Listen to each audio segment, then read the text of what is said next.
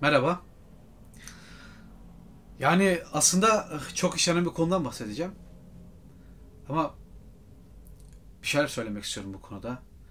Ee, söyleyecek birkaç sözüm var. Öyle düşünüyorum. Genellikle tartışma şudur. Tolstoy mu? Yani Anna Karenina yazan Tolstoy mu? Yoksa Dostoyevski mi? Karamazov kardeşleri yazan Dostoyevski mi? Çok daha iyi bir yazardır diye bir soru var. Ee, ben bu soru üzerinden gitmeyeceğim ama bu tartışmaya girmeyeceğim. Mesela Savaş ve Barış yazan Tolstoy mu? Yoksa Ecinlileri yazan Dostoyevski mi daha büyük yazar? Sorusu üzerinden de gitmeyeceğim. Buradan gitmiyoruz yani. Ee, Suç ve Ceza mı daha iyi bir kitap? Yoksa Öldükten Sonra Dirilme veya Diriliş diye yayınlanan Tolstoy romanı mı daha iyi bir roman? Bu konu üzerine tartışmayacağım. Ya konumuz Tolstoy mu daha iyi, Dostoyevski mi daha iyi değil. Ben başka bir şey merak ediyorum. Başka bir şeyi konuşmak istiyorum. Ama yine Tolstoy ile Dostoyevski karşılaştırması olacak. Şöyle söyleyeyim. Okey dördüncü arasam okey dördüncü olarak Dostoyevski'yi mi alırım yanıma? Yoksa Tolstoy'u mu alırım? Soru bu. Diyelim ki hiç param yok. Ekmek alacak param yok. Açım. Tolstoy'un yanına mı giderim? Yoksa Dostoyevski'nin yanına mı giderim? Diyelim yola çıktım, yolda kaldım, aç kaldım, açıkta kaldım. Diyelim ki Tolstoy da Dostoyevski de bana yardım etti. Bunlardan hangisi yaptığı iyiliği unutur? Tolstoy mu unutur? Dostoyevski mi unutur? Yoksa ikisi de bana bir şekilde hatırlatır mı? Yoksa ikisi de birden unutur mu? Ben açıkçası bu soruların cevaplarını Tolstoy mu daha iyi romanlar yazdı, Dostoyevski mi daha iyi romanlar yazdı sorusuna daha değerli buluyorum. Ve buradan e, Rus yalan Amerika'ya göç etmiş Vladimir Nabokov'a sesleniyorum. Eğer öte dünyalarda bir yerde bizi duyuyorsa. Yani e, güzel güzel Dostoyevski'nin arkasından e, hakaretamiz, küstahça konuşmak kolay. Dostoyevski'nin ikinci sınıf bir yazar olduğunu söylüyordu. E, Walter Benjamin'e de bu konuda kızgınım ve kırgınım. Çünkü o da Dostoyevski'nin ikinci sınıf bir yazar olduğunu düşünüyordu. Benim size tek söyleyeceğim şey e, yeni gençlerin, yeni jenerasyonun deyimiyle boş yapıyorsunuz. Çünkü Dostoyevski birinci sınıf bir yazardır. Yani Kumarbazı, Ecendileri, Karamazov kardeşleri, Suç ve Cezayı, Budalayı yazan bir yazara ikinci sınıf yazar denmez. Eksikleri vardır, hataları vardır, yanlışları vardır. O ayrı mesele. Tolstoy'un metinleri, metinleri için söyleyeyim. Belki de dünyanın en iyi romanı olan Anna Karenina'yı Tolstoy yazdı.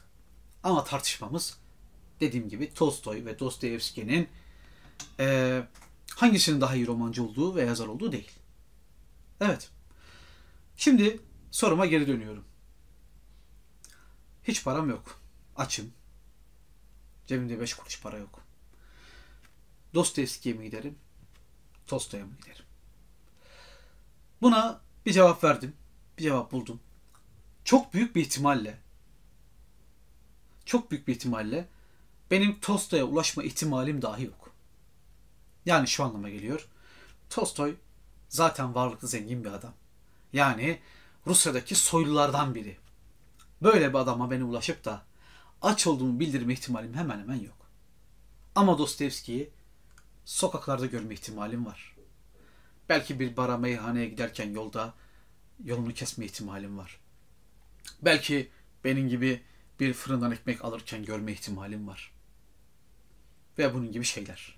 Sokakta görme ihtimalim daha yüksek olan bir kişi. Çünkü o Tolstoy gibi bir malikanede yaşamıyordu. Çoğunlukla Dostoyevski mütevazi bir hayat sürüyordu veya mütevazi bir hayat sürmeye çalışıyordu. Her ne kadar kazandığı paraları kumarda yese de. Dediğim gibi Tolstoy'a ulaşma ihtimalimin çok yüksek olduğunu düşünmediğim için bu soruya ilk vereceğim cevap Dostoyevski'ye gitmeyi tercih edeceğim olurdu. İkincisi, neden Dostoyevski'ye giderdim de Tolstoy'a gitmezdim? Buna da bir e, cevap bulabiliriz. Çünkü Dostoyevski açlığı bilen biriydi. Öyle ya da böyle. Hakikaten e, varlıklı olmayan bir aileden geliyordu ve dipten gelen biriydi. Ve dipten gelen biri mutlaka ve mutlaka diptekileri öyle ya da böyle anlar. Zaten kitaplarına bakıyorsunuz. insancıklar, ezilenler derken işte öyle evinden hatıralar. E, nerede itilmiş, kakılmış insanlar varsa Dostoyevski biraz da onların tercümanı gibi davranıyor. Ama Tolstoy'a dönüyorsunuz. Diriliş romanında yani e, zamanında ihfal ettiği bir hizmetçiye karşı e, tenezzül edip de iyi hisler besleyen bir prens anlatıyor.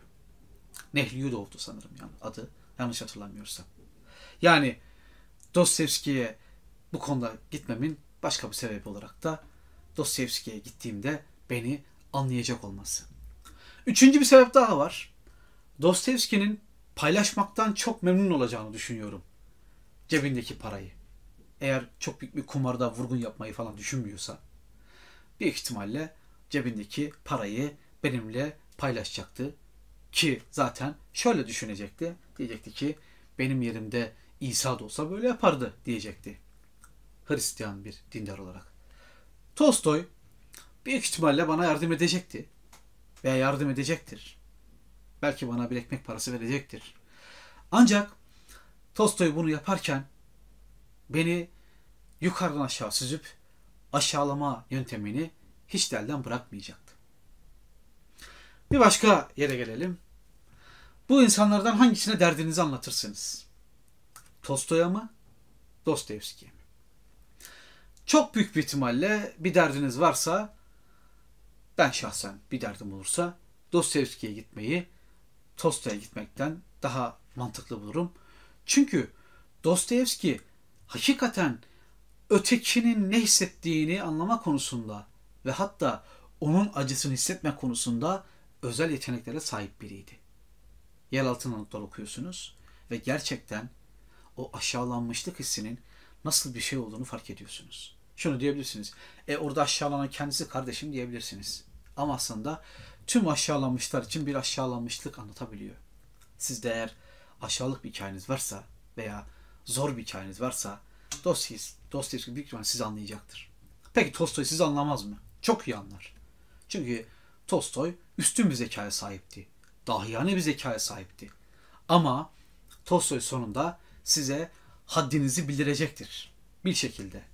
Bunu bir tavrıyla, bir hareketiyle belli etme ihtimali çok yüksektir. Bir başka mesele Dostoyevski okey dördüncü olur mu? Evet, Dostoyevski okey dördüncü olur. Çünkü zaten Dostoyevski okey dördüncüdür. Sizden biridir, oturur masada ve masada o oyunu oynar. Ama Tolstoy çok büyük bir ihtimalle böylesi bir ortamı küçümseyecektir ve hatta aşağılayacaktır.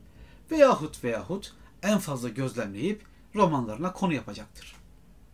Tabi haklı olarak şu soru gelecek. E Dostoyevski de yapmayacak mı? Evet, Dostoyevski de yapacaktır. Ama inanın Dostoyevski çoğunlukla hemen hemen her zaman anlamaya çalışıyordu. Anlamaya çalışıyordu. Tolstoy ise anlamaya çalışmanın dışında yargılamaya çalışıyordu. Dostoyevski affetmeye çalışıyordu. Tolstoy hüküm vermeye çalışıyordu.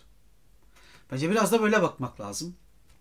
Dostoyevski ile Tolstoy arasında ciddi farklardan biri bu. Aklıma geldi söyleyeyim. Bu yazarlardan hangisinin İtiraflar diye kitabı var? İtirafların diye kitabı var. Bu kitabı yazan Tolstoy'un. Peki Dostoyevski'nin niye İtiraflar diye kitabı yok? Mesela açıkçası bence üzerinde bunu düşünmek lazım. Çünkü Dostoyevski'nin itiraf edeceği bir şey yok. Her şeyini kitaplarına yazdı. Dostoyevski ifşa etmekten, açıklamaktan korkmayan biri. Dostoyevski güçsüz olmaktan korkmayan biri. Çünkü gücü verip karşılığında güçsüzlüğü almış insanları seviyor. İşte azizleri, peygamberleri, evliyaları artık ne derseniz. Ama Tolstoy hiçbir zaman güçsüzlüğü anlatmadı. Güçsüzlüğü ortadan kaldırmayı anlattı. Güçsüzlüğü tenezzül edip de güçsüzlere yardım etmeyi anlattı. Ama iş itiraflara gelince Tolstoy tenezzül etti ve itirafları anlattı. Dostoyevski'ye sorsak itiraf edeceğim bir şey var mı diye. Ne diyecekti?